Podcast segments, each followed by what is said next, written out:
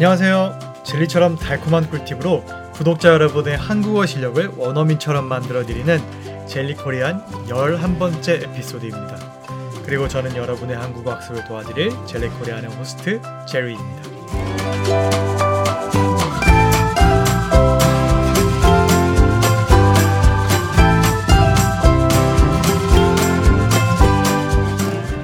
한국은 지금 아주 무더운 여름입니다. 35도를 넘나드는 더운 날씨가 계속되고 있어요. 하지만 이런 더위도 곧 지나가겠죠? 그러면 온 세상이 알록달록한 단풍으로 물드는 가을이 찾아올 거예요. 그래서 오늘의 표현을 준비해 봤습니다. 가을을 타다. 가을을 탄다니 대체 무슨 소리일까요? 가을은 계절이잖아요. 그러면 계절을 버스나 택시처럼 탑승한다는 말인가요? 아니면 계절에 불이 붙어서 활활 타오른다는 걸까요? 대체 무슨 말일까요? 가을을 타다라는 표현은 우리의 기분, 우리의 감정과 관련이 있는 표현입니다. 혹시 잘 모르시는 분들을 위해 먼저 알려드리자면 한국에는 사계절이 존재합니다. 봄, 여름, 가을, 겨울에 변화가 뚜렷해요. 물론 지구 온난화의 영향 때문에 제가 어렸을 적, 그러니까 1980년대나 1990년대와 비교하면 봄과 가을의 기간이 굉장히 짧아졌지만요. 그래도 아직까지는 봄과 가을이 찾아오는 느낌을 몸으로 실감할 수 있습니다. 여러분의 나라는 어떤가요? 여러분의 나라에도 봄, 여름, 가을, 겨울에 사계절이 있으신가요? 아니면 1년 내내 따사로운 햇살이 내리쬐는 여름의 나라인가요? 그것도 아니면 1년 내내 새하얗게 눈 덮인 절경을 자랑하는 겨울의 나라인가요? 우리의 기분은 날씨의 영향을 받잖아요. 화창한 날에는 괜히 기분이 좋아지고 비가 오는 날에는 간혹 우울해지기도 하죠. 계절이 우리의 기분에 미치는 영향도 마찬가지예요. 특히 계절은 날씨랑 다르게 하루 이틀 만에 지나가는 게 아니고 짧게는 몇 주에서 길게는 몇 달 동안 이어지잖아요. 그렇다 보니까 계절이 우리 기분에 미치는 영향이 꽤 크고 그렇게 영향을 받는 내 기분을 설명하기 위해서 한국어에는 이런 표현이 생겼답니다. 가을을 타다. 가을을 타다. 또는 목적격 조사인 을을 빼서 가을 타다. 가을 타다. 이렇게 말해도 괜찮아요. 그러면 실제 회화에서는 어떤 식으로 말하게 될까요? 나 가을 타나 봐. 나 가을 타는 것 같아. 그녀는 가을을 타는지 요즘 기분이 우울해 보인다. 이렇게 말할 수 있어요. 여러분, 가을을 타다 라는 표현의 의미가 짐작이 가시나요? 세 번째 예시에 힌트가 조금 있었죠? 가을이라는 계절의 분위기를 생각해 보면 그 표현의 뜻을 유추해 볼 수 있습니다. 무더웠던 여름이 끝나고 가을이 오면 날씨는 쌀쌀해지고 바람이 많이 불기 시작하죠. 낙엽이 떨어지고 하늘은 흐려집니다. 세상에서 초록빛이 사라져 간다고 할까요? 가을은 한마디로 조금 우울한 계절입니다. 물론 그렇기 때문에 가을이 로맨틱하다고 말하는 사람도 있죠. 우리의 기분은 이 가을의 분위기를 따라서 조금 감성적으로 변하곤 해요. 센서티브해진다고나 할까요? 평소에는 느끼지 않던 외로움을 느끼기도 하고 또 가을을 심하게 타는 사람은 우울감을 느끼기도 한다고 해요.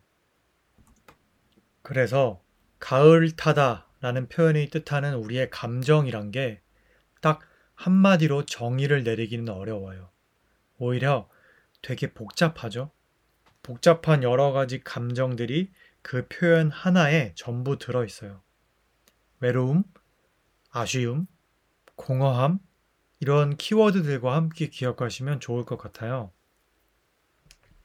그런데 또 흥미로운 사실은 가을을 타다라는 표현이 꼭 부정적인 문맥에서만 쓰이는 것은 아니라는 거예요. 한국인들은 가을이라는 계절과 그 계절에 느끼는 조금 우중충한 감정들을 로맨틱하게, 앞서 말씀드렸듯이 로맨틱하게 여기는 경향도 있거든요. 그러니까 만약에 주변에서 한국인 친구가 가을을 탄다고 얘기를 한다면 너무 놀라지는 마세요.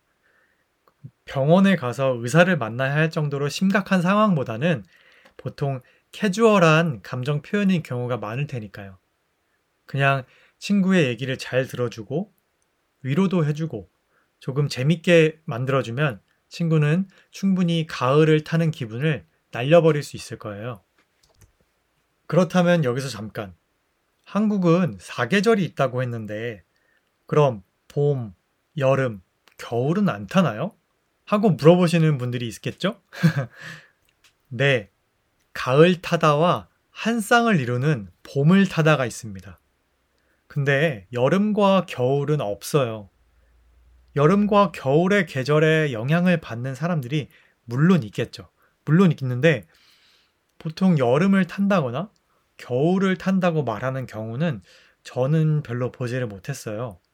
만약에 여러분이 그렇게 말을 하고 싶으면은 말할 수는 있습니다. 자기만의 느끼는 어떤 기분을 설명하는 거니까 나 여름 타나 봐 라고 말해도 되긴 되죠. 그렇지만 한국에서 통용되는 표현은 아니라는 것 기억하시고요. 자, 그럼 봄을 타다가 무슨 뜻이냐면요. 겨울이 끝나고 봄이 오면 날씨가 점점 따뜻해지잖아요. 창밖으로 온 노란 햇살이 비추고 세상은 초록빛으로 물들어가고 그러면 괜히 기분이 싱숭생숭해져요. 싱숭생숭해진다는 말은요. 마음이 안정되지 않고 마음이 들떠서 어수선하고 갈팡질팡하는 모양이에요. 일을 해야 하는데 일에 집중이 안 되고 몸이 나른해지기도 하고 식욕도 떨어지고 말이죠.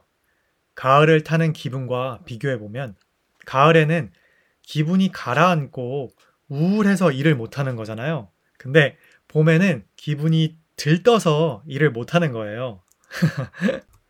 결국에는 둘 다 일을 못하는 거네요. 여러분, 봄을 타도 일에 집중이 안 되고 여름을 타도 일에 집중이 안 된답니다. 어쩌면 우리는 그냥 일이 하기 싫은 걸지도 몰라요. 저는요.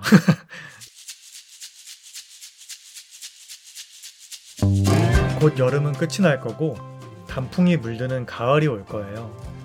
안 그래도 코로나 바이러스 때문에 모두가 힘든 시기에 이번 가을은 너무 많이 타지 않도록 너무 외롭지 않도록 지금부터 좋은 인연을 만들어 보는 건 어떨까요? 오늘의 에피소드는 어떠셨나요? 젤리코리안과 함께하는 한국어 공부가 재미있고 유익하셨다면 별 5개 리뷰와 함께 구독 버튼을 눌러주세요. 여러분의 애정이 모이면 젤리코리아는 더욱더 재미있고 유익한 에피소드로 돌아올게요. 그럼 안녕!